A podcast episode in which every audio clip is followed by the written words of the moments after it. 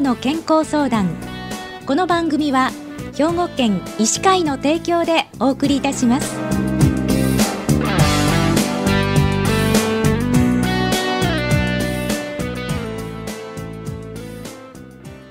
みんなの健康相談ご案内の広市加子です。今週は兵庫県医師会の神戸市中央区福島神経科クリニックの福島正人先生にお話をお伺いします。福島先生おはようございます。おはようございます。今日はよろしくお願いいたします。よろしくお願いいたします。えー、まずはお便りをご紹介いたしますね、えー、71歳の女性からなんですけれども、えー、1ヶ月ほど前から胃の調子が悪く食べたら気分が悪くなります。薬も飲んでいます。うつ病持ちです胃カメラで検査をしても異常なしどうすればいいのでしょうか？といただいてるんですけれども、ま、この方えうつ病持ちであるということ、ね、なんですけれどもねまず福島先生このうつ病っていうのがどういった病気なのか簡単に教えていただけますか？はい。あのまあ、その人があの抱えているストレスですね。そのストレスに対処できているうちはいいんですけれどもそのストレスに対処ができなくなっていろんな症状が出てくる、その症状が、えー、精神的には気分が落ち込んだりやる気がなくなったり食欲がなくなったり眠れなくなったりそういうふうないろいろな症状をうつ状態というんですけれども、うん、そのうつ状態が比較的長期間まあ2週間を目安にと言われてますけれども2週間以上続くようであればうつ病が疑われます。じゃあこのうつ病は精神的な病気なんですけれども、はい、体の症状も見られるんですか？そうですね。あの精神的な病気なんですけれども気持ちと体は切り離しては考えれないので、うん、いろいろな体の症状例えばですね体がだるいとか疲れやすい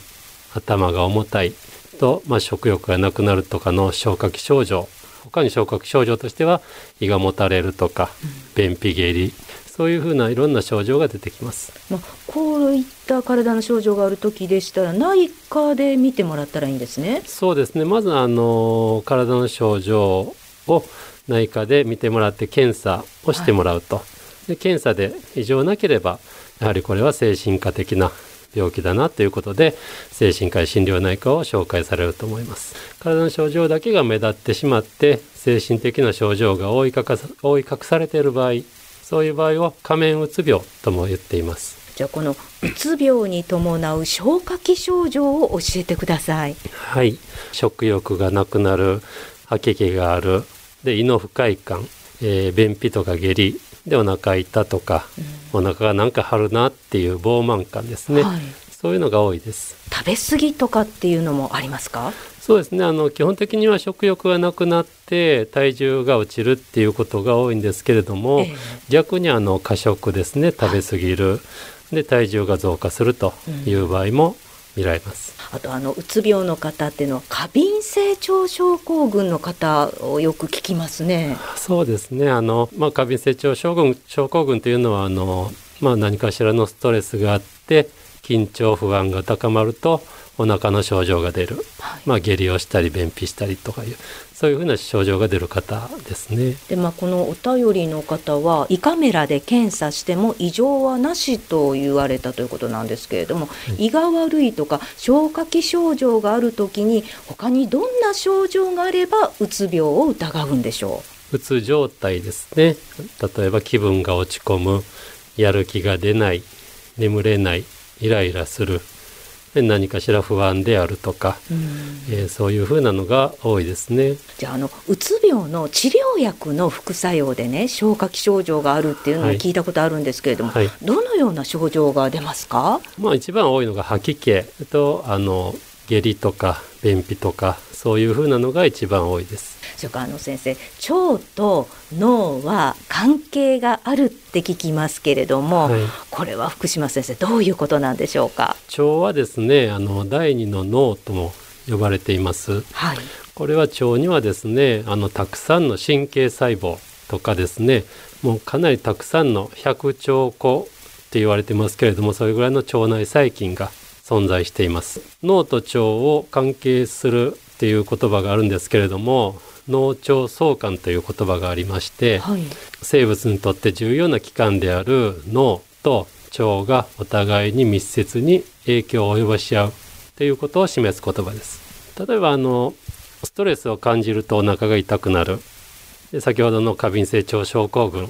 ということですけれども、はい、そういうやっぱり脳で何かを感じるとお腹が悪くなるこれはあの脳が自律神経を介して腸にストレスの刺激を伝えているからこういう症状が起こります。逆にですねあの腸に病原菌が感染すると脳で不安感が増すっていう報告もあります。他にはですねあの脳で感じる食欲ですね。それはですねあの単に脳で感じるだけじゃなくって消化管から放出されるホルモンが関係しているというふうなことも言われています。えー、このようにですねあの腸は食べ物を消化して栄養を吸収するだけじゃなくって腸内細菌や神経細胞を通じて神経系やさらに免疫内分泌に影響を及ぼしていると言われています。じゃあのうつ病の治療で薬以外の治療はどのようなものがあるんでしょう？あの一番はやっぱりあの休息ですね薬を薬物療法を使って休息するということが一番大事です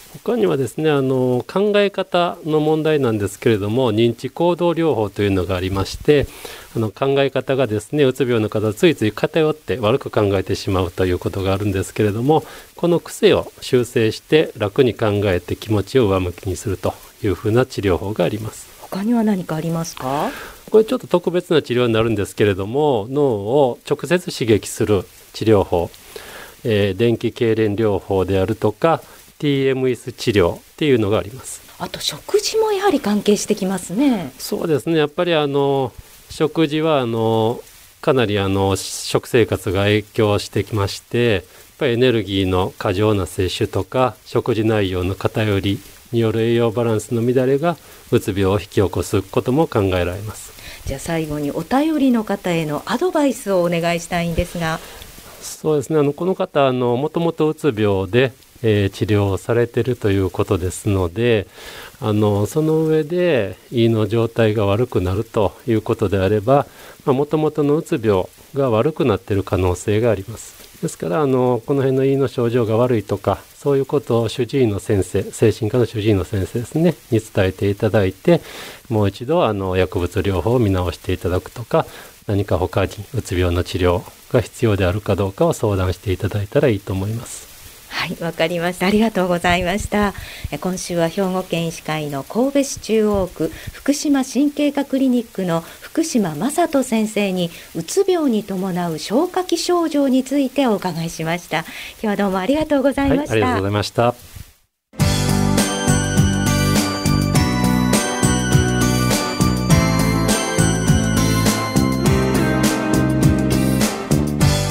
みんなの健康相談ご案内は広市加子でしたこの番組は兵庫県医師会の提供でお送りいたしました。